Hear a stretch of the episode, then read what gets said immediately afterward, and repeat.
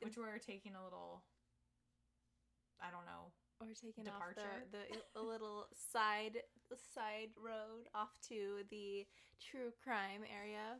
We are, and I think that's why we named our podcast The Hunter's Lounge because we want to be able to do whatever we want to do. So we don't want to be like stuck just doing paranormal or or just doing true crime. So Yeah, we didn't. We want. We didn't want to be pitted against the wall with one thing. So yeah, because like I like the podcast My Favorite Murder, but they pretty much can't do anything besides murder. So Yeah. that's like all they can do. yeah, and we like all of it. Yeah, exactly.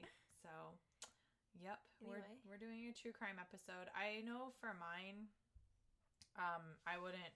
I don't know if if you're a parent, I would definitely take a listen. Oh yeah, you let your kids parental listen. advisory. Probably anyone that needs to be supervised while watching Yeah. something probably shouldn't listen to this because there's a lot of and then there's also a lot of sen- sensitive topics in these stories Yeah. so you know there's that warning too Listener discretion is advised. This is not going to be um, for probably young kids and people Yeah. that are um, easily freaked out. So yeah yeah, that's our disclaimer. anyway i'm Jaelynn I'm Jaymie.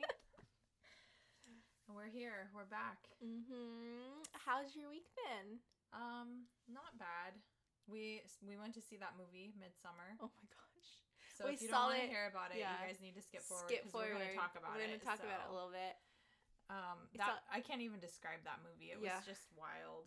We saw it last night. We were gonna go to the ten twenty five, like showing, Yeah. and thank God we did it because it was really long. It was long. We went to the 9:30 showing and it started right on time and we didn't get out till I think I looked at my phone and it said 12:07. mm-hmm. So it was a long movie. It was long, and then it was like an hour away from the house. Yeah, cuz it wasn't playing anywhere Yeah. else. We missed the boat on that, but yep, we were a little bit late watching it. We were, but it was uh, it was a trip. Mhm. I just I don't know. I mean, I think you should watch it, but it's it's definitely hard to describe. I don't know how to describe it It's- adequately. Like uh, we were talking about it this morning, and we're like, we don't know if we like really like it or we really didn't like it. It's like one of we just can't tell. I don't know. Like I can't say I I don't I have no words to say what I what I think about it yet. I don't know if it's something I feel like I need to actually watch it again, Uh huh. but I don't know. Honestly, I liked a lot of it. I liked the um, cine- cinematography, and then I liked um, I liked just how they like did certain like things where like oh like kind of like you know little goose or what are they what are they called? like Easter eggs. Easter Because you would yeah. see things throughout the movie, and it felt like they wanted you to see it. It wasn't Uh-huh. like in some movies where it's totally hidden. it's totally it's totally and like you don't pick it up till can't you've watched even- it like yeah 50 times but with this they definitely like they Uh-huh. filmed it in sequences so that you would see what was behind them they made it a long enough like scene that you could tell There's one shot. Okay, so in the beginning. oh my god i cannot In the beginning, there's like this tapestry with like this painting, and it like tells a love story. I think he said, and but it's not a love story like you're looking at it and your your brain is going You're there's some there's dissonance between love story Uh-huh. and what the fuck is happening in this tapestry yeah, and then and then I won't tell you guys, but there's like this long like table that they sit at and they're eating, and everyone's like glasses are all the same. Like they all have like the same things in the glasses, oh but one of the glasses is darker in color than the others. And I like look to Jaymie and I'm like, hey, look at the glass. It's darker. And she's like, Yeah. yeah. it's, it was darker and i was like maybe it's just homemade like you just maybe he got a different one That's but what we- I thought at But we knew too. from the tapestry that wasn't the case, Yeah. but we didn't want to believe. We didn't want to that believe. he was about to drink what he was about Yes. to drink. And it was like, I couldn't take it. I'm like, no, he's not, it's not going to happen. Uh huh.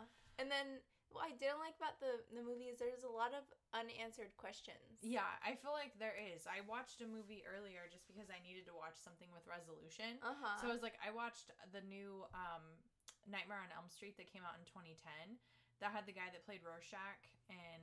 Um, oh my god, I'm blanking on the name of the. I can see the cover. It's got Silk Spectre and everyone else in it, and everyone's probably screaming that they know the name of the movie and I can't remember it.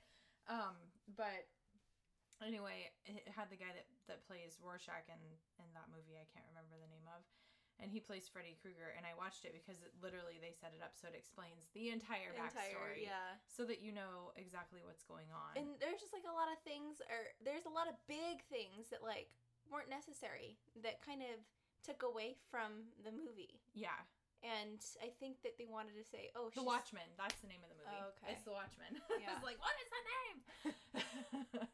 I think that they wanted her to, or them, her, them to show that she's very traumatized and she has Which a lot of she did a good job. Like I Yeah. feel like she really owned the role. Mhm. It's just I felt like just it was unnecessary. They didn't have to add that into it. It was, I felt like it was a completely different like movie with that that first part of yeah, of it in there. It felt unconnected to me. yeah. I just I don't know. And then and then there's when she gets all high and then she's like goes into the outhouse and then like turns on the light and there's someone behind her. Yeah, How does that t- tie in at all? What? I feel like she was just tripped out because she took mushrooms. I think is what they had. but like this that. whole the whole point of this it's not movie a ghost is- movie.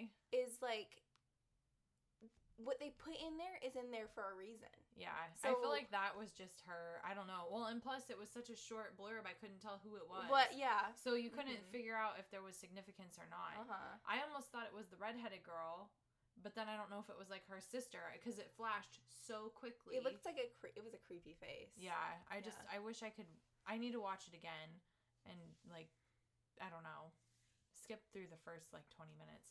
And all the guys were douches. Oh my that gosh. was just like I felt like all of them were. there was no redeeming qualities. I mean, when when she said they'd been dating for four years, right? And I mean, we like watching it. You would think up to that point they'd been together for like Jaymie. Jaymie, dead ass looked at me in the eyes with the most disgusted look in her face so during that, and. I just it was funny though. It was funny too. Like Mhm. that was what was really like great about it is it's it's wasn't a horror movie per se. It's very uncomfortable. But It's there was, uncomfortable. Like, super funny Yeah. parts, like when he ran out naked. We all were laughing. Everyone in the theater. Everyone in the theater was Yeah. like six people. six people. But, but we were all laughing because it was like there were some genuinely really funny parts. Uh-huh.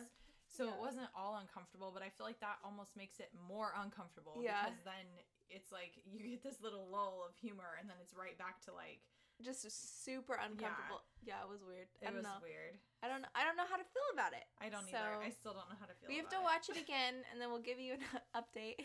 yeah.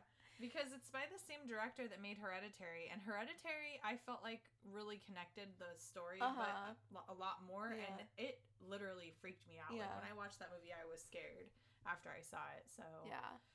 And like I was telling you, like that director does a lot of a lot of parallels from his other movies, yeah, like with the noises and the strange like mannerisms and body The- movements yeah. that Yeah, oh my gosh, don't do it. The clicks. the clicks. Oh my gosh. Yeah. So it. Jaymie did that last night we were driving home. I'm like, Jaymie, don't do that. Don't do that sound. and yeah, and then the heads, all the Bastion heads. So he has a lot of um a lot of uh parallels through yeah, throughout his and I really like it, but I just wish that it was, you know, a bit more, you know, connected and a little bit more like explained, I guess you could say. It doesn't all have to be like I like the the leave it to your imagination. the whole thing was left. just some though. the whole thing was. The whole left. thing is left up to your imagination. Yeah. Like they do not hold your hand at all. uh-uh. and it's all during the daylight too. There's Mhm. I think a couple scenes where it's a little bit Well, the beginning is darker. darker. The beginning The beginning is, is, but once they get over Yeah. there, it's like light, Uh-huh. and the whole thing is in the day. And there's a like a couple scenes where it's a little bit darker, but they're in the like 21 hour sun portion Yeah. of the year, so Yeah. it's yeah, it that makes it even more uncomfortable hmm because you know they can't hide Yeah. because it's freaking daylight. yeah. Even when he snuck out, that one guy snuck it was out. like really light out it was Uh-huh. it was kind of i would say almost like in the summer up here in oregon it stays light a lot longer but it's kind of like that when the sun has gone down all the way but it's not dark yet it was kind of like that where there's still enough light where you don't need street lights and you don't need Mhm. any type of flashlight or anything Yeah, for sure. So yeah that was that was a wild ride It was. it was. It was a wild ride, and I don't know. I appreciated it, but then I'm also like, mm, did I like it? I know. I'm like, did I really need to sit through two and a half hours of what I just sat through? I, don't- I don't can't And make a decision. You said you said that it felt really fast, like it was a short movie. to me, it felt like it was fast because it was like. I, I don't know. I mean, I, I knew it was a longer movie. I Uh-huh. knew that it was probably over two hours, but it didn't feel. I wasn't. To me, it wasn't Uh-huh. dragging. For me, I the felt like it beginning was drug. forever. The Yeah. beginning drug for me. The beginning, I was Uh-huh. like, when are we gonna get to this? Because it just Yeah. felt like the only thing they were doing was talking about Switzerland and Yeah. talking about their relationship and how he wanted to end it. And It was a slow burn in the beginning. super slow and it's burn. not I there's a lot of impatient people that really just can't sit through it and they're like, ugh, this is dumb, like this is stupid movie because it was slow in the beginning. It's like, well, you really gotta you really gotta stick it through. you have to stick it through. It is it. That's where I felt like it was dragging. I was kind of like, eh. Mhm. and I think it was because it just seemed like they had nothing else to talk about but Mhm. Switzerland and the her the incident. the incident. Yeah, I was like, I don't know. I just and they really didn't touch on that that either. That whole like Mhm. why that happened and why she did that. Yeah, they just were like mental illness. Boom. Boom. Murdered. yeah. So it was just kind of a strange, yeah. strange thing. Anyway, so we're doing um true crime this episode. We are. And so I originally picked two different stories. Um, but when I was doing the second story, um, it was definitely way longer. I thought it was just gonna be like a short little blurb. Nope, it's definitely way longer. So I'm gonna save it for another one. But the one that I have is really long too. So, hmm um, I have two that are kind of short. Yeah. So. so you could go first. Mm. Okay. Well, the first one I have is a missing person, and I wanted to um, call kind of some attention to her case because she's still missing. I know locally here, like KATU and KPTV, and I think KOIN are some of our major news channels, and they've ran stories on her because she's still actively missing, and they're not really exactly sure what happened to her. Um, and it's close to us geographically um, because it's she was from Keizer, Oregon, which is only probably an hour ish Mhm. away from us, depending on traffic. So it's pretty close. Um, and I'll post. I have downloaded the missing poster that they her family put out for her, and the information has the contact phone number. So I'll put that on our Instagram page. Um, so this woman, her name is Cynthia Martinez. She's a mother of four. Um, she was out celebrating her 26th birthday, and um, she was at a nightclub, so she's having fun. You know, oh my goodness, she's four kids. She's twenty six. she's four kids, yeah, and she's, I mean, she's a young mom, so she's Yeah. out, you know, having fun. You know, which she should. You know, she moms need to do that. Mm-hmm. Um, she was at a Tequila Nights nightclub, which is in Keizer, and that's where she was last seen. Um, and that's actually where she disappeared from. So surveillance footage from this bar nightclub, um, it shows her leaving and, and entering and leaving. So they know that she was there for hundred percent sure. Um, she's five foot one. She's a, between 120 and 140 pounds. She's got long black hair, brown eyes, and she's got some tattoos. And I think those tattoos are in the poster just for like identifying information. Yeah. Um, she was last seen wearing a floral romper and lace up black booties, which sounds like a super cute outfit. Yeah. so She sounds very pretty. Exactly. Yeah. And so um, there was a man that was in the surveillance footage who was identified as Jamie Alvarez Oliveira. Oh, Jamie. And he's been, yeah, that's naughty. He's been named a person of interest by both the Keizer Police Department and the FBI. So um, she was last seen leaving with this man in, in, and an unidentified man in a 2004 light blue Honda Odyssey van. It had a Washington state license plate of BBF 2657. So that's Bravo Bravo Foxtrot 2657. The van was recovered um, the following day at Jamie Alvarez Oliveira's ex girlfriend's apartment in Woodburn, Oregon, which is also extremely close. Mm-hmm. Um, he, this Jamie Al, Al bleh, I can't speak. Oh, blah, blah, blah, blah, blah. Jamie Alvarez Oliveira would be 32 years old on March 1st, and I believe that was of 2018. So in 2019, he'd be about 33. Mm. Um, he's five foot tall and about 120 pounds. He's got black hair and brown eyes. He's five foot tall. hmm Oh my gosh. Yeah, so he's She's shorter than her. She's Yeah. five one. Uh-huh. and she had those booties on, so she's Oh yeah. yeah taller, look looking taller with her. With If her they had with her heels. heels. Mm-hmm. So, um, Angelica Castillo is um is her mom, and she's been telling her grandchildren that their mom is on vacation because it's such a hard Mm. you know i mean how do you explain to four children that their mom is possibly not coming home right like and so I feel um, that sucks too. That their mom's on vacation. That, Right. That's the worst. When's mom coming home? I know it's the whole thing is just really sad. Um, and I don't know if I already mentioned this, but yeah, July 16th, 2017 is when she disappeared. Um, and her youngest child is was only three months old, so she had a little baby, Little when she disappeared. Infant. Mm-hmm. That's just heartbreaking. Um, so I think the last time that the her mom saw her, that Angelica saw Cynthia, was when they went to breakfast on July fifteenth, um, and they went to a Denny's locally just to have a birthday breakfast, and um, she had told them, Cynthia had told them that she was going to a quinceanera um, that evening on the fifteenth of July. And she left about five o'clock to to go to that party. And about 10.30 the next day her mom texted her to see where she was. And she said oh um they haven't done cake yet. You know i'm still or no that was that sorry it wasn't the next day it was the same day. So at 10.30 on that saturday when she went to the quinceanera sh her mom texted her to see where she was and she said she was still there. They hadn't done the cake and her mom was like just be careful you know typical mom. It doesn't Mhm. matter if you've got four kids your mom's always gonna Yeah. tell you you know? Um, and cynthia had told them she wanted to go hiking with the whole family the following sunday to, to celebrate her birthday. Um, and so she had said she would text her when she got out of church um, which would have been about one o'clock. And so she texted her daughter that day and there was no response so she her mom kind of thought well she probably slept in because she was out late Mm-hmm. which you know that would make sense so the afternoon came and went and she still got no response so around 5.30 that sunday evening angelica called cynthia's siblings to see if they had spoken with her Mm-hmm. um, and nobody could get a hold of her at all so she's just radio silent at that point.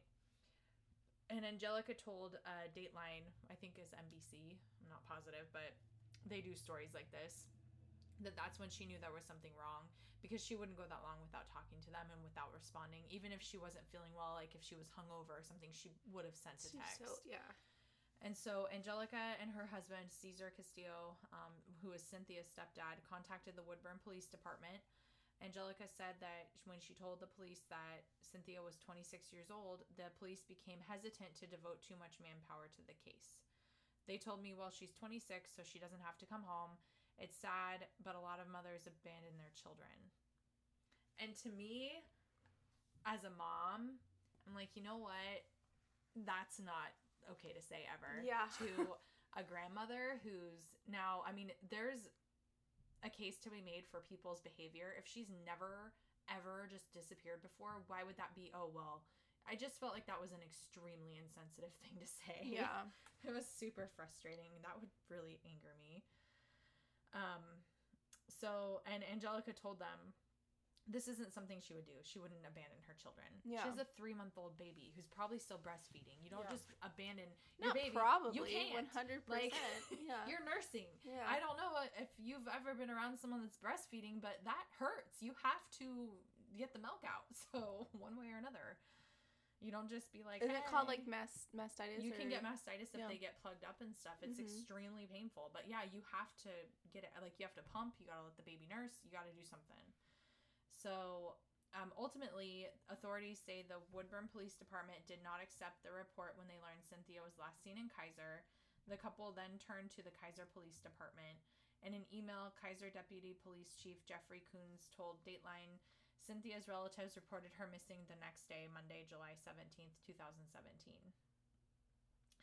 Um, so she got bounced from one department to the other, is what it Mhm. sounds like. Yeah. Which I feel like that's pretty normal because, I mean, if they're not in the right jurisdiction, they're not really going to be able to do anything. So it's frustrating, but I think it's probably exactly what would happen to anyone. Mm-hmm. Um, the police won't tell us too many details, Cesar told Dateline. We understand that's because it's an ongoing investigation, but it's frustrating not to know what's going on. totally understandable.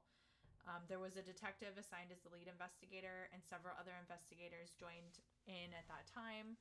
Um, they've been working on the investigation intensely since they first received the report, so they're trying to figure out what exactly is going on. Um, Cynthia's mother and stepfather contacted many of her friends to try to piece together the night for themselves. Friends told them that shortly after Cynthia had been texting with her mom from the quinceanera, around 10:30 p.m., she was invited to go out to Tequila Nights, which is a bar that was close by. Angelica and Cesar uh, visited the bar and told management, bleh, and management showed them the surveillance footage from the night. So the cameras show her entering um, shortly after 11 p.m. with a friend, a female friend, and then two men. She knew the girl, but not the two guys. Cesar told Dateline it was not a double date situation, so they weren't like associated. Mm-hmm. Since Cynthia didn't have any pockets or a purse, her friend told Cesar that she held on to Cynthia's ID and phone for her. And I guess in a romper, typically they don't have pockets. I know Yeah. some do, but some don't. Mm-hmm. According to Cesar, surveillance footage shows Cynthia's girlfriend and the two men leaving the bar 10 to 15 minutes later. Um, oh, ugh, leaving the bar, and then 10 to 15 minutes later, Cynthia is seen exiting alone. So they left, and then she waited like like you would, right? Like Yeah. that's a normal thing for women to do to wait if they don't know two guys before they leave because that gives them 15 minutes to get out of the parking lot so you don't get harassed. Yeah. I don't know if any males listening to this episode will understand that, but that's something that women have to be constantly aware of, Mhm. just so that we're not, you know, murdered, raped, abducted, etc. Etc. It was Patricia. Etc. you lit- you told me that in the in the theater last time we were watching that movie. What part was it? I can't remember, but I kept thinking of Split when he's like, it was Patricia. Yeah. it was funny. We both started bursting out laughing, and then I'm sure the people in the theater were like, "What the? What is not a funny them?" part?" Mhm. yeah. I can't even remember. It just reminded me of Split. It was Patricia. It was Patricia. I blame her for everything. oh, let me find my spot. Um, so then she allegedly re-enters the bar um a few like after she left and then emerges a few minutes later with another guy. Mm. Um, that's the final time that the security cameras actually capture her. Um, Cesar told Dateline that the Tequila Nights management said there was no fight at the bar that night. There was no reason for them to think anything was wrong. Um, and at this point, when this interview was given, she had been missing for three weeks, and they still are dedicating resources, and they still are because I see, you know, the on the news websites and everything it pops up. Um, what they're speculating is that her friends may have left without her, so she was alone at the bar because one of the guys had driven, and the guy she's seen leaving with might have said that he would take her home since she didn't have a ride. Um, but he obviously he didn't take her home. Mm-hmm. Um, and then Cynthia's mom just said that it's completely devastating. It's tearing apart the entire family. I mean, they they just really want her to come back. And so then on last year, she would have turned 27 in 2018, and they held a candlelight vigil for her at Chalmers Park in Keizer. Um, during the vigil, the birthday also had a birth. bleh, The family had a birthday, not the birthday had a family celebration. You know, I could talk. I swear. yeah. During the vigil, the family had a birthday celebration complete with cake and candles. They're praying for her return. Um, they would also like other people to pray for them and then come forward with any information that they might have. Even if they don't think it's a big deal, just call it in because you never know what information could help. mm-hmm. Um, they're praying that they'll get a tip that, you know, they'll say somebody saw her here or we saw her get dropped off there so that they actually have a point of reference to go with this investigation. Um, and then in July of, let's see, that was 2018. So they decided, I think, this year not to celebrate her birthday Mm-hmm. um, but they're still trying to move forward with you know trying trying to find her and everything she has a, some of the tattoos that they did talk about she has trust no one on her chest so That's very ironic. i know i feel like that's really sad It is. Um, and her mom had said that every time she sees someone that has like her skin color or the body structure, she's always, you know, looking to see if that's her daughter, which is, you know, I feel like that would almost drive you crazy, but you unavoidable. That's exactly Yeah. what you're gonna do You're gonna be l- looking for her forever. ever. Yeah. Um, and then her mom said that she's very funny and lovable. She loves to spend time with family. Um, she would always come home from work and have dinner with her family. And her, she says her grandkids want their mom back. Um, and then let's see. I found another part from her mom that said, I think as a mom, I have to hope, even if I don't see a body, I don't have a choice. If I saw a body, I would say she was gone with the Lord, and I could accept that. Which I feel like is just so hard Mm-hmm. because it's so true. With it's there's so much up in the air, they just don't know what happened. Yeah. Um, so investigators are hoping that someone might have seen her near Keizer, Brooks, Silverton, Scotts Mills, or Molalla, which are all kind of the surrounding area. Mm-hmm. Um, and it the um, so this person of interest that they need to find, Jamie Alvarez Oliveira, his birth date is March first, nineteen eighty seven. I already mentioned that he's five foot tall, and they're saying one hundred and twenty two, approximately one hundred and forty five pounds. He's harvested berries in the past. He is believed to have left Marion County on the July 16th, a short time after um, Cynthia was seen with him, but they don't know where he's at. So if and I'll post the flyer on our Instagram, and of course there'll be the contact information. But if anyone has any information, they need to go come forward to the Keizer Police Department or the FBI, and obviously let them know so this family can figure out what happened. And for me, this one was kind of I did because my uncle went missing. Um, and I believe my mom said it was in the 70s, late 70s, and he's just gone. Like no one knows where he was. My other uncle hired a private investigator. They couldn't find him. They Mhm. literally have no clue. He just disappeared off the face of the earth and no one has ever known where he's at. And it's hard as a family because you're like, well, did he did he get killed? Did he just start a new life somewhere? I think he was into drugs. So I'm I mean, basically the kind of the consensus is he might have fallen in with a bad crowd. But nobody knows. Yeah. It's I mean it's impossible. there's no closure. Yeah. You just you can speculate all day long, but you don't know. Yeah. So I'll post his picture too.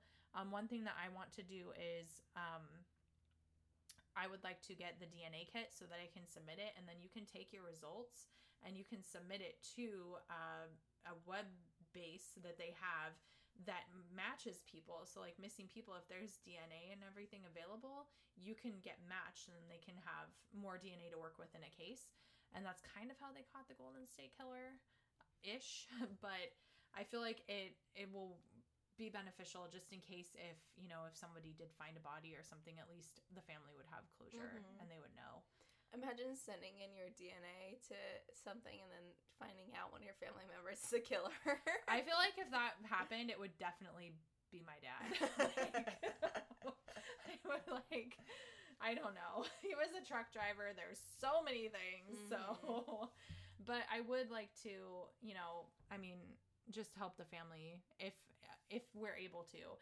It's hard because with females that submit dna you have mitochondrial dna that goes down um, but you don't have the dna that tracks like the male's chromosomes back all the way so it can be a little bit more difficult but not impossible so yeah. I have one other story that's close to home that's not very long at all. It's just a couple pages. So, um, and this one is super sad. This happened in Salem, Oregon, which is our state capital. Um, and it's about Karissa and Billy Fretwell. And um, it's super sad. So, Billy Fretwell's babysitter told police that Karissa reported being threatened by her um, son's father, and I don't know if they were ever together, so I don't want to say baby daddy or whatever. Like, just I don't know what the dynamic of their relationship was, but she was being threatened by this man and his wife, um, who said that they were going to take her son away from her and like Hmm. take custody of him. So detectives obtained data from Karissa's phone that showed that her um, phone she had sent a text message the day after her friends and coworkers reported that she was last seen and the phone used a tower southeast of Gaston and it provides rural coverage to this guy's property. So, like what what? Um, authorities also received cell data placing Karissa's phone near Wolf's place of work, which is a steel mill in McMinnville. So he told police that he was working at the mill the night of May 13th and the morning of May 14th, which kind of freaked me out because my birthday is May 14th. So I'm like, this was all happening like right around my birthday. And I definitely remember seeing like the all the news, the breaking news and everything because she was missing and there's this little boy and then it was terrible. And so um detectives believe that a surveillance video and the cell phone tower activity that they had completely disputes that he was at work. So they know he's lying. Yeah. He wasn't at work. Yeah. Um, footage at the mill shows him leaving on a golf cart um, and walking toward a line of trees and bushes in a nearby parking lot. Um, a police affidavit described the behavior as outside of protocol. So to me, that means that their management at this mill said, we don't do that. It Mhm. wasn't normal. Then he reappears through these trees five hours later, drives the golf cart back to his work area while carrying a white trash bag filled with unknown items. Oh, okay. All right. Phone records from May 13th, and this is 2019, this is just a couple months ago, also show Wolf's cell phone pinged cell towers away from his place of work shortly after he disappeared through the trees. That evening, Wolf's phone pinged a tower that would cover Fretwell's apartment in Salem, and then pinged at towers near his workplace about the time he reappeared at his workplace. So that's good because a lot of times these cell phone pings can be outrageously inaccurate. So it's Uh-huh. good that like if they can corroborate that it pinged and then they have footage, they know that it's accurate. Yeah. So that's good. And I think it's probably gotten better in the last few years. Yeah. Um, he told detectives that he had not been to Salem in more than a year. The investigation led police to an area about 10 miles west of the city of Yamhill, where members of multiple police and rescue agencies searched for two hours on Saturday before finding the bodies. Um, the state medical examiner determined in an autopsy that Karissa Fretwell died of a single gunshot to the head and was ruled to be a death by homicide. And then her son, Billy, who's only three, his cause of death was not determined. So I think they're just not releasing that. Probably, th- there's got to be a reason for it. Um, the Yamhill County Sheriff's Office and the district attorney declined to add additional details regarding the search and discovery. Salem police and Yamhill County prosecutors have already arrested Michael John Wolf, who is Billy Fretwell's biological father, in connection with their deaths. He was charged with aggravated murder and kidnapping, but denied any involvement in their disappearance. Um, Wolf and Karissa had recently gone to court in a child support dispute, and the court records show that he was ordered to pay, and this was in April, so just a month before, he was ordered to pay over $900 a month in child support. Fretwell had sole custody of her son, and the two had been living in West Salem. So to me, that's a huge motive. Nine hundred dollars a month in child support, of Yeah. course. Like he's probably freaking out, and the wife, his new wife, is probably like, "We're not gonna pay that." Like, yeah. I'm, I, yeah, it's, I don't know. I feel like this guy is just a total waste of space. Oh my god. I have nothing nice to say. um, so their bodies were found um, in a wooded area. It's in a remote part of Yamhill County. Wait, whose bodies? The the girl and her son. Oh, okay. Yeah. Um, they had been searching for her since May 17th, and I think they found, I think it was a couple weeks, like maybe a week and a half, and then they found her. Mm-hmm. Um, they, before that, when they had still been looking, a family member discovered that her apartment was unlocked, the television was left on, and her bank card and glasses, items that she wouldn't go without, were left behind. Now, we both wear glasses. Yeah. Unless I have contacts in, I can't see. So my glasses are not going to be left Yeah. behind ever. Right. I have a spare pair of glasses in my car in case I have to leave with a quickness and don't have time to grab my glasses Mhm. because I'm blind. So, and I, the pictures that she had that they had posted online, she always has glasses on. So she Mhm. probably has vision that's bad enough that she's going to need them. Yeah, like you literally can't drive. Like No. me, I literally cannot. I drive cannot without- drive, not safely at all. Like, I mean, I guess I probably could do it if I, I mean, I could, It but like, yeah, no, It would not be safe. yeah, and very illegal. We're not supposed to. Extremely illegal. Yeah. It says so on my license. Yeah. um, and so after, let's see, da. Um, uh. So going back to that, they hadn't released the cause of death for Billy. Um, one of the detect or not detectives, but I think it was the attorney had said that they were pretty confident it's going to be rolled a homicide. Like Yeah. obviously they just aren't saying how or or anything else. Mm-hmm. Um, Wolf was familiar with the area that they had that the bodies were found in, so there's they're able to connect him. He would go up there to fish and do other recreational things. Um, and he actually had had permits there to cut up firewood, so he was extremely familiar With the area. in that area exactly um the charges that he's being um that they're charging him with in court is three counts of aggravated murder two counts of kidnapping and these can carry life in prison and oregon does have the death penalty so he could face the death penalty um, because they found both the bodies i would assume that the death penalty will probably be on the table i can't obviously say that for sure but a lot of Mhm. times they take it off the table if they have information but they found both the bodies i'm pretty sure detectives are aware of why he did this so Mhm. um, but he didn't enter a plea. So they had a new hearing scheduled on July 10. I didn't look and see what had happened. I didn't see anything new, so I'm not sure if they postponed it. Um, but he's completely denying any involvement, but he's being held without bail, so he can't get out, thankfully. And then I kind of wanted to go into capital punishment a little bit because it's not, I mean, every state doesn't have it. Um, it's the death penalty became law four times in Oregon's history. It was actually voted out twice and struck down by the Oregon Supreme Court once. Executions, although an infrequent part of corrections in Oregon, piqued the public's interest and hopefully will always remain a source of controversy, passion, and discourse because it's something that we would need to, you know, to talk about. And um, men with a sentence of death are housed at the Oregon State Penitentiary, and women with a sentence of death are housed at the Coffee Creek Correctional Facility.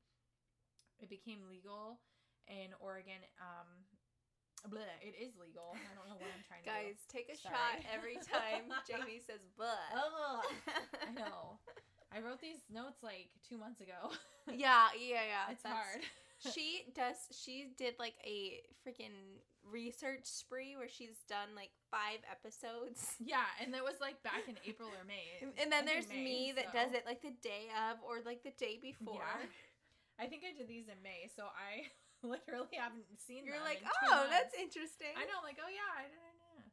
So in November 2011, Governor John Kitzhaber announced a moratorium on executions in Oregon, canceling the planned execution and ordering a review of the death penalty um, system in the state. His successor, Governor Kate Brown, affirmed her commitment to this moratorium. So basically, you could get sentenced with death, but they're not going to carry out your sentence. Um, Oregon allows for non unanimous juries in felony cases. All capital cases in Oregon, along with other murder cases, require a unanimous jury verdict. So, in order to put someone to death, everyone has to agree. mm-hmm. In the case of a hung jury, during the penalty phase of a trial, a life sentence is issued. Even if a single juror is opposed to death, there's no retrial. So I- I think that's good because it's expensive. Um, and then the governor of Oregon has sole authority over clemency, including capital cases. Uh, the method that is used is lethal injection. And the Oregon statute reads The punishment of death shall be inflicted by the intravenous administration of a lethal quantity of an ultra short acting barbiturate in combination with a chemical paralytic agent and potassium chloride or other equally effective substances sufficient to cause death.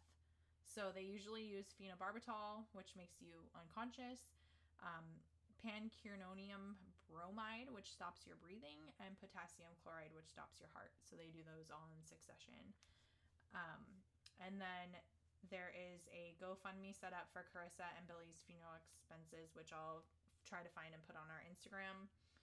Um, and then one thing I did want to let everyone know is that there is no 24 hour waiting period to report someone missing. That's a total myth that's been perpetuated in movies and TV shows.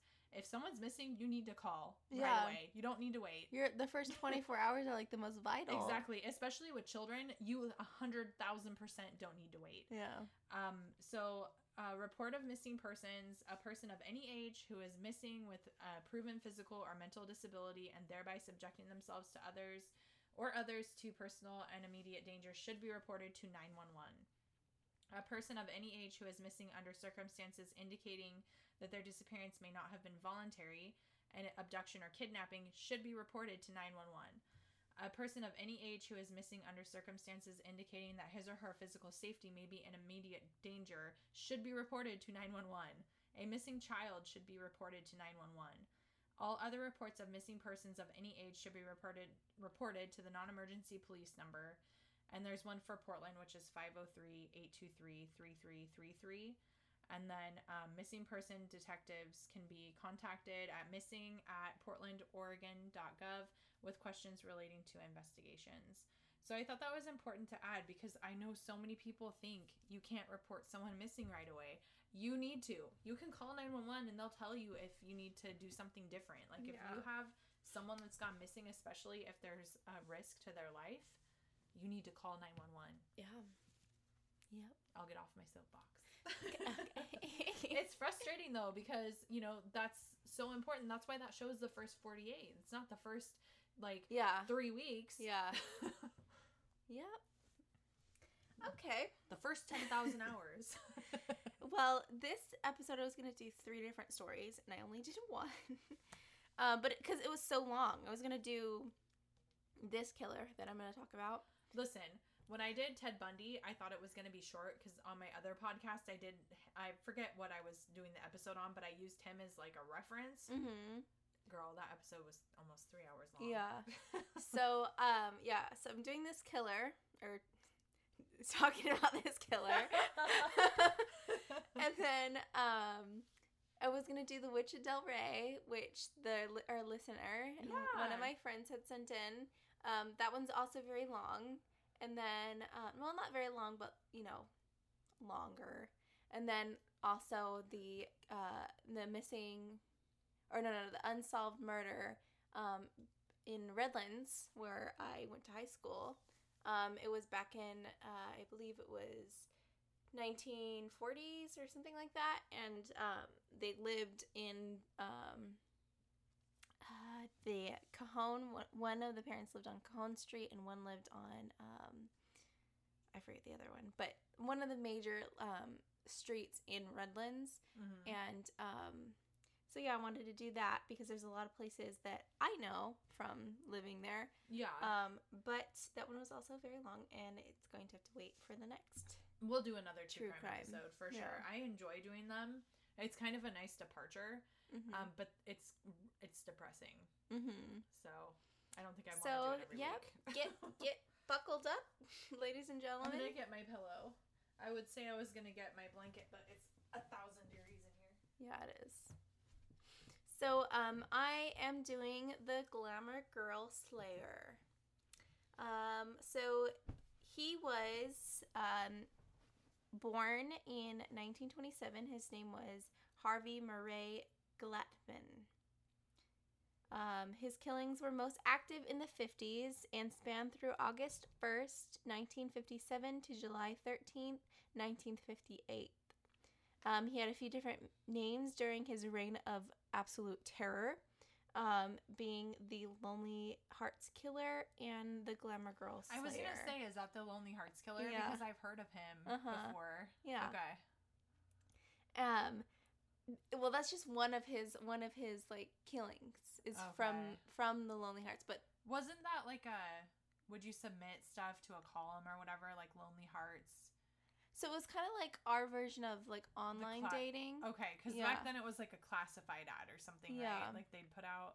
And so like you like you would I think they would like have like a meeting and then you Mhm. would meet them and then see if you see if you guys wanna- vibe. oh, Yeah. like blind dating. Yeah. oh, that's terrible. hmm So uh, before we get into his crimes, I want to talk about like his life and his backstory and like things before. Okay. Um, so he was born in the Bronx in New York and then was raised in Colorado in a Jewish home. He, um, just as many serial killers, he displayed a few concerning traits as a child. Oh no. Um, them including antisocial behavior and um, sadomastic. Did I say that right? Sadomasochistic? Sadomasochistic. yes, sadomasochistic. I definitely Googled it because I was like, what does that mean? I'm like, oh, I knew that. Um, sexual tendencies. These behaviors started at 12 years old when his parents found red marks around his swollen neck.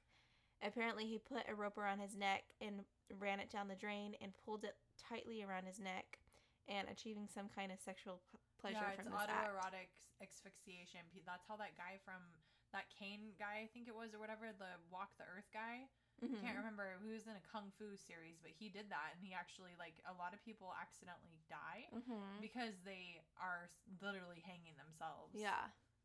Don't do So that. um, apparently he's done that multiple times, and um, his mom found it, and so uh, he- they obviously went to the doctor, the family's doctor, and um, the doctor said that he would grow out of it. Oh my god. He's gonna grow out of trying to hang himself. to trying to kill other people. Oh my god. I hate that. Um, He's gonna grow out of it. Uh, so it says when he was arrested, he was qu- he was questioned, and he tells the police, "It seems like I always had a piece of rope in my hands when I was a kid. I guess it just, I was just kind of fascinated by it." Um, later that year, um, when he was younger, he pulled a toy gun on a little girl and demanded that she disrobe. Oh my god. Yep. And then his first known crime started at the age of 17 in high school when he tied up one of his classmates and held her at gunpoint, robbed her, and molested her. Um, he did this for years, uh, robbed and assaulted women, much of uh, and much of the time being arrested and being and serving short sentences in prison. Um, most of the crimes were just robberies, where he would grab women's purses, run away, and toss them the purses back. He was more interested in scaring the women than robbing them. I feel like that's worse. Yeah. It yeah, for sure. Um I think it's also very notable to talk about his appearance because, you know, we want to know like what this person looks like, what why these people like, you know, trusted this person to even Right. like let them in their lives. A hundred Well, percent. He um was described by someone as looking like a harmless nerd.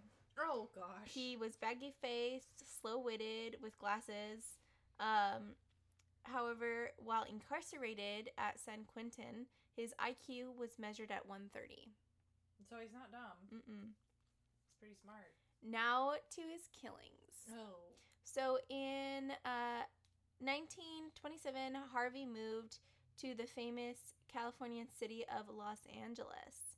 Um, he got a job as a TV repairman, and shortly after his crimes began, or sorry, 1927, 1957.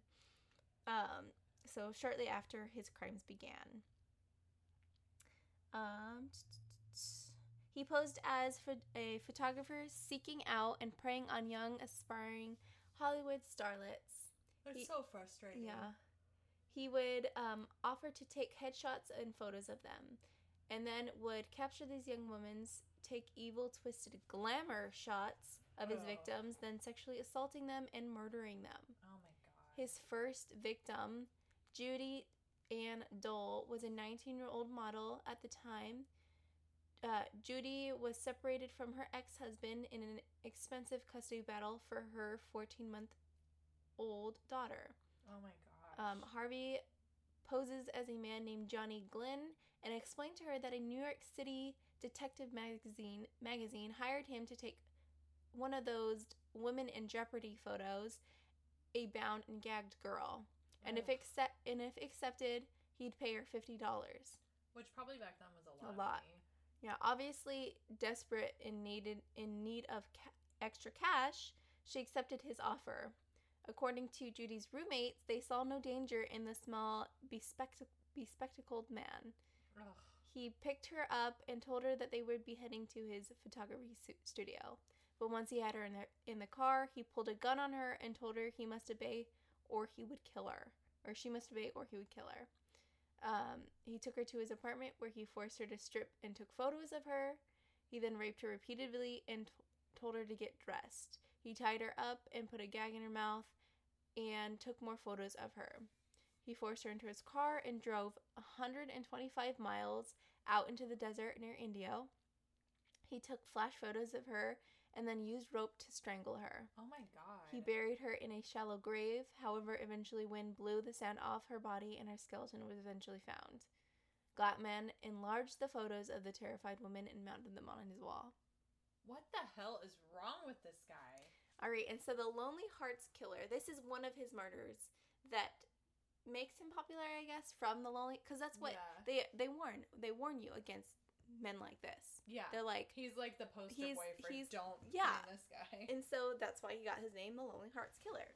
So, um, under the alias George Williams, a plumber, his second ploy was becoming a member of the Lonely Hearts Club. He met a woman named Shirley Bridgeford. He used his charm and lured her into agreeing on going to date with him. Ugh. He told her um, to dress nice because they, he was going to take her to an exclusive dance club. Um, once he had her in his clutches, he sped off onto a desert state park near San Diego, 50, 55 miles away.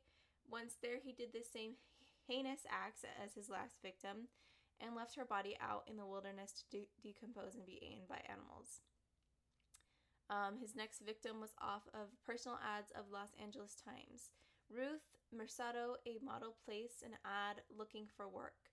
The killer drove her home, raped her, forced her into his car, drove her out to the desert, and finished off his terrible crimes. Ugh. Um, however, unlike his last victims, he liked Ruth and didn't want to kill her. He debated with himself and decided to protect to protect himself, he had to. Um, he tells officers, "She was the one that I really liked. I didn't want to kill her. I used the rope in the same way." Oh yeah. I just. Oh my god. Yeah. Um, and then French model Joanne Aria, Arena um, saw right through him. Um, she agreed to pose for Glatman, but only if there was a male chaperone with them. Glatman backed out, and she states, I'm not so dumb. You know, I think he wanted to kill me. I even know it then. Um, obviously, he wanted to kill you. That girl listened to her like internal voice though. Yeah. Which I think is good. hmm Like, if you don't know this this strange man, don't let him pick you up without, you know, With someone with you. with yeah. someone with you. Um, and so, sorry, I lost my place. I know it's hard. okay, and then um, his last victim, uh, an almost kill was Lorraine Vigil. She did not sense his homicidal intent, however, she was plucky, and that was his downfall. Once caught in his trap, he raced to Santa Ana Freeway, and when Lauren became alarmed, he pulled a gun on, on her. Um, she says, I did not become alarmed, however, until we entered the Santa Ana Freeway and he began driving at tremendous speed. He wouldn't answer my questions or even look at me. He stopped on the side of the road and started to tie her hands. Um, I knew he was going to kill me, she told police later. I tried to plead, but knew pleading wouldn't do anything. oh my god. So she lunges and grabs for the gun. A shot goes off and shoots her in, in her thigh. Um, she got the gun and leveled it at him um, and told him not to move. Of course, he jumps towards her Of course he does. And tries to get the gun. They went tumbling out of the door, um, or out of the car door, so they get out there from the car onto the, Onto the- side of the road now. Oh my god. Um, and then uh, they start wrestling for the gun. Lorraine came out again victorious with the gun and again points it at him. Harvey's luck runs short, and um, a state policeman um, or police officer arrests him, sees it, you know, obviously stops it, arrests him on site. Um, and then eventually he admitted to the three other killings. Um, Glatman pled guilty and asked if they would give him the death sentence. What? Yeah, and then in California, I guess there is a um, appeal to the death sentence, and he he he asked for it not to. He wanted to be killed. Um, so uh, you know how he likes to suffocate so much. Oh, he wanted that. He um, was killed in the gas chamber at San Quentin State Prison on September 19 or September September 18th, 1959. Ugh. Good riddance. That guy So, was yeah. awful. And then for our next episode, um, I'll be doing the um, Witch of Del Rey, which is the murderer. She's killed who knows how many people, Mm. um, but she got she got um, convicted because of one one or one killing where she pretty much threw someone off the balcony. But we'll talk more about that. And then um, the next one will be um, the unsolved killing of Margie Lee Wynn. Um, and her parents lived on Cajon Street in Buena Vista. That was the ones I was think- looking for. Okay. Uh huh. And so that was gonna be really fun because if you're from Redlands, you're gonna be able to. There's a lot of places that she goes before, um, the day before she's killed, and it's unsolved, so no one knows what's happened. Mm-hmm. But yeah, um, those are gonna be our next ones. Nice. I don't know who I'm gonna do for my next one yet, so I can't give anyone a preview. I feel like the most important thing is if you see something, say something. I feel like that's like the biggest. well, that's what that's what on the um on the article for um the glamour girl slayer sorry Yeah. that totally lost my mind um they said that they it was either he the police officer yeah, police officer was either just conveniently passing by or a motorcyclist had you know Mm-hmm. alarmed them saying like they Yeah. saw something Yeah, if you see something, say something. You need to report stuff, and we'll post. I'll post the information for um, Cynthia, the missing girl that I talked about, who's still actively missing, and they're still looking for her. And then I'll post the information about Karissa and the GoFundMe for their funeral expenses. And then I'm hoping we can do an update episode if this guy gets like convicted or if anything else comes out, mm-hmm um, because it's still happening right now. Yeah. So. hopefully Yep. Yeah, I think I just figured out who I'm gonna do for my next one, but I don't want to give it away. It's gonna be a surprise. okay I was like looking around and I'm like, oh yeah, I'll do that. I was hoping like I would like pick one a killer that no one's heard about because I've never heard about the Glamour or the Lonely Hearts Killer. Yeah. so- but I guess not. Yeah, I feel like um the one I'm gonna do, I think everyone will know about, but it's Mhm. just so disturbing. Yeah. Yeah. Yeah, I, I wanted to because like in when I was doing my research, there's so much like details that they added to it, and I was just like, the first preview of what he does is enough. I don't need to go into detail through all of the. Well, we don't want to like single- glamorize Yeah. what he does. Like, of you know, if you guys want to get the filthy, gory details of, Google it. yeah, you can go on Google. We don't need to. Yeah. We're not here to Glamorize. Yeah, at all. There, it's not okay in any shape, way, shape, or form. But that's crazy because um like that literally can like happen to anyone. yep, you have to be careful. You have to be extremely careful in this day and age. You know, a lot of people use Tinder, and Mm-hmm. you just don't know who you're gonna meet. I've heard a lot of horror stories. I've heard horror stories recently of people that uh, they ask for an Uber, and the Uber comes. They think it's the Uber. It's not it's the not the Uber. Yeah. So you have to be extremely careful. And honestly, I'm so sorry, ladies, but some of y'all are real stupid. They're like, yeah, just pick me up at my house. No, don't do that. yeah, you have to be careful. Mm-hmm. You have to be very, very careful. Yep. It's just not the same. And this shows that it wasn't in 1957 either. like this Mhm. guy was out there, so you have to be careful, Yeah. and you have to be careful if you're a guy too. Um. So our next, uh, our yeah, because there's some crazy girls out there. I want to do a um on episode on uh, women killers, female killers, Yeah, we should. some lady lady murderers. We should make your dad do a blur. He's been watching all Yeah. those YouTube videos. has. He literally told me the other day. I don't know what. I think we we're just you guys walking moving. upstairs. No, you are moving that desk. Remember down the stairs. Oh, we were moving a desk. I, we were moving a desk out of my room, and he goes, um, something like "Don't kill me" or whatever. He goes, "You, won't, get, anything." Yeah, he he's like, you won't get any money. And I'm like, "What the heck?" I heard him say that, and I was like, "You're making yourself paranoid." right. I'm like, But yeah. okay. He's watched so many. We should make him be a guest star. Uh-huh. yeah. He's he's like a professional now. He knows Yeah. he knows all of the stories. Exactly. All the all of them. Yeah. He's watched every YouTube video. He's on to the other one, which is I Knew My Killer, which still features female killers. Uh-huh. It's just like a different, Mhm. you know, he's he's gone down the rabbit hole. He's scared. He's He's scared one of us is gonna kill him. I know, and I'm like, you're fine. Um, so our Uh. next our next episode is gonna be um, aliens. We're gonna do another We're aliens gonna revisit episode. aliens because of all this Area 51. it's just craziness. So we're gonna go back. We're gonna do episode three of Aliens, which I'm super stoked for. I am. So Aliens are fun. They're yeah. fun to do the research and because like I honestly didn't know there was so many different like types of aliens and the spaceships. and the spaceships, Yeah. crop circles, Yeah, all of that, all Exactly. that menagerie. Yeah. So we're gonna um We're gonna go back to it. we're gonna go back touch on that. We're gonna talk about the Area 51 mess. Yes, the storming of Area 51, which we're not endorsing. You should not do that. We're it's an not. active military base. Yeah, like they are going to shoot you. Don't go. oh, people are just they're just really Silly. something. Yeah, let's not. I just, you know, everyone knows it's a joke except for that little tiny percentage of people that are Mhm. actually going That to are actually planning it. Yeah, don't go. The dumb like teenagers that are like, that would be so fun. Let's go do it. It's like, Yeah. No, no, no, no, no. Do not go to the active military base. It doesn't matter. And honestly, there isn't anything there. mm-mm. With all the hype and everything that Area 51 has had over the years, not just right now, but like for the last 40 years, yeah. they have nothing there. I'm sure of it.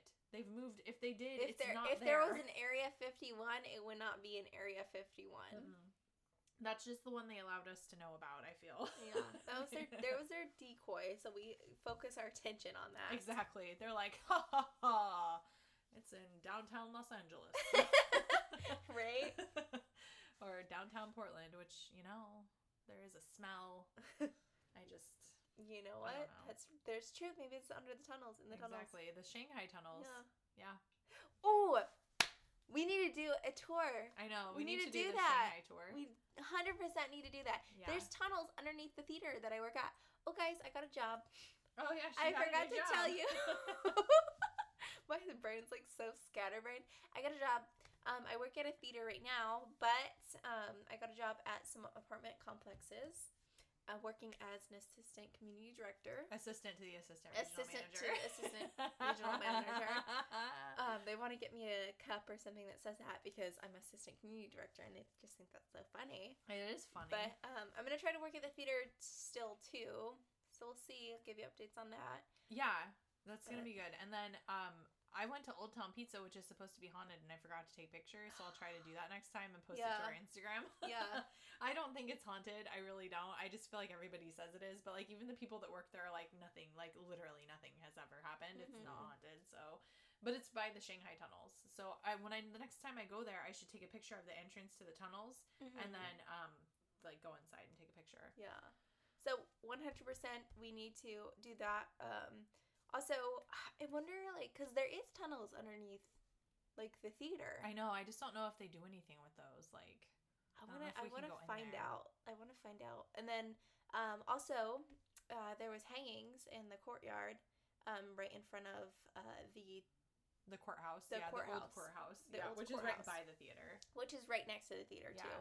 So, um, yeah, maybe we do an episode talking about our experiences um, going through the Shanghai tunnels. I know that'll be fun. Yeah. And then when Halloween Town comes, we'll have to do pictures of that and post it because Yeah. everybody likes Halloween Town. Going town.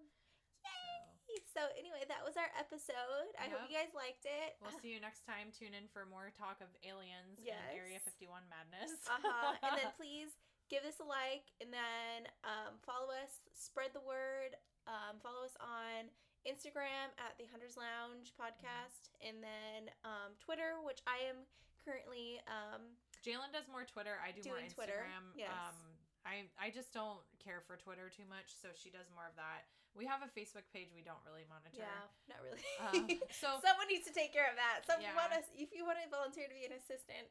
right yeah that one's hard i feel like if we get more people like wanting to interact we could do a group a Mhm. facebook group which i feel like would work very well but the page Yeah. itself is kind of like hard to manage and then we've got email at the hunters lounge um, at gmail.com so you can send us your personal Oh stories yes, please. we please want do. listener stories um, we have some i have one that I'm, we're gonna do for the alien one next week Mhm. um, so yeah, and you can send us anything. It could be true crime. It could be paranormal. Like we're not um, gonna pigeonhole ourselves into one type of genre. We want to be able to do whatever Ever. we want to do. so whatever you want to send in, send it in, and we'll do because it, yeah, we love everything. it's not up to us to judge what's true and what isn't. People's experiences. Like Mhm. I'm definitely more of a skeptic, so that's just how I roll. Um, Jaelynn's more of the believer, so I feel Yeah. like we're kind of like we balance each other out. we do. I'm more like Shane. Yeah. And you're more like Ryan Yeah. from Yeah. BuzzFeed Unsolved. Yeah. I, I will literally. I'm like, it's a ghost. It's It's, a a ghost. ghost. It's haunting. And Jaymie's like, No, no. can we talk about the It's light last last weekend after we recorded in your room when the lights went off? Oh my God. So we recorded the haunted dolls episode, and I talked about the dolls that you're not supposed to talk about.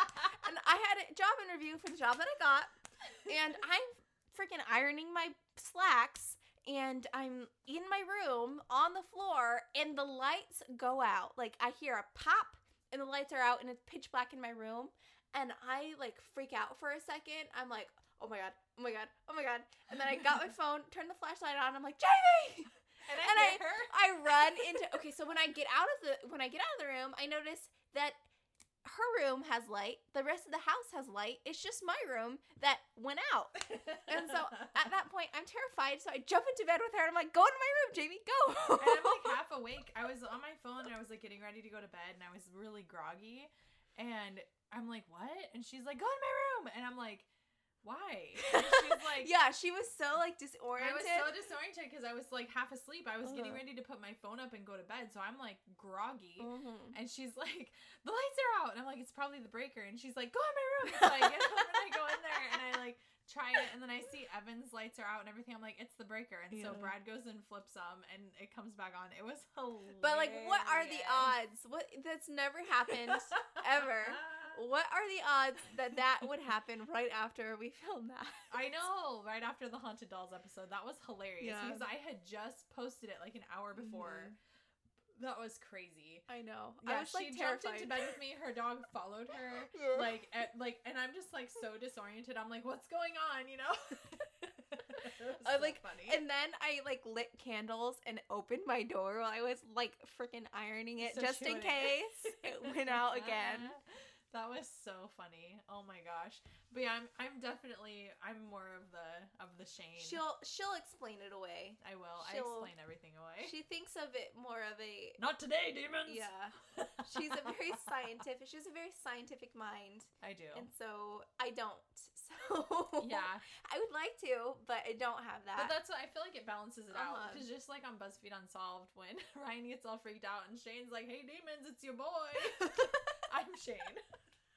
I am Ryan. I'm like, oh hell no. right. Go and sleep in my room tonight, Jaymie. I know that was basically it. I thought you were probably gonna be in here, so. like you know, huddled up like on like the side of your bed with like my sleeping freaking bag. Right? sleeping bag. yeah. So anyway, I was a bit traumatized after that, but you know, it's fine. I'm good. Yep.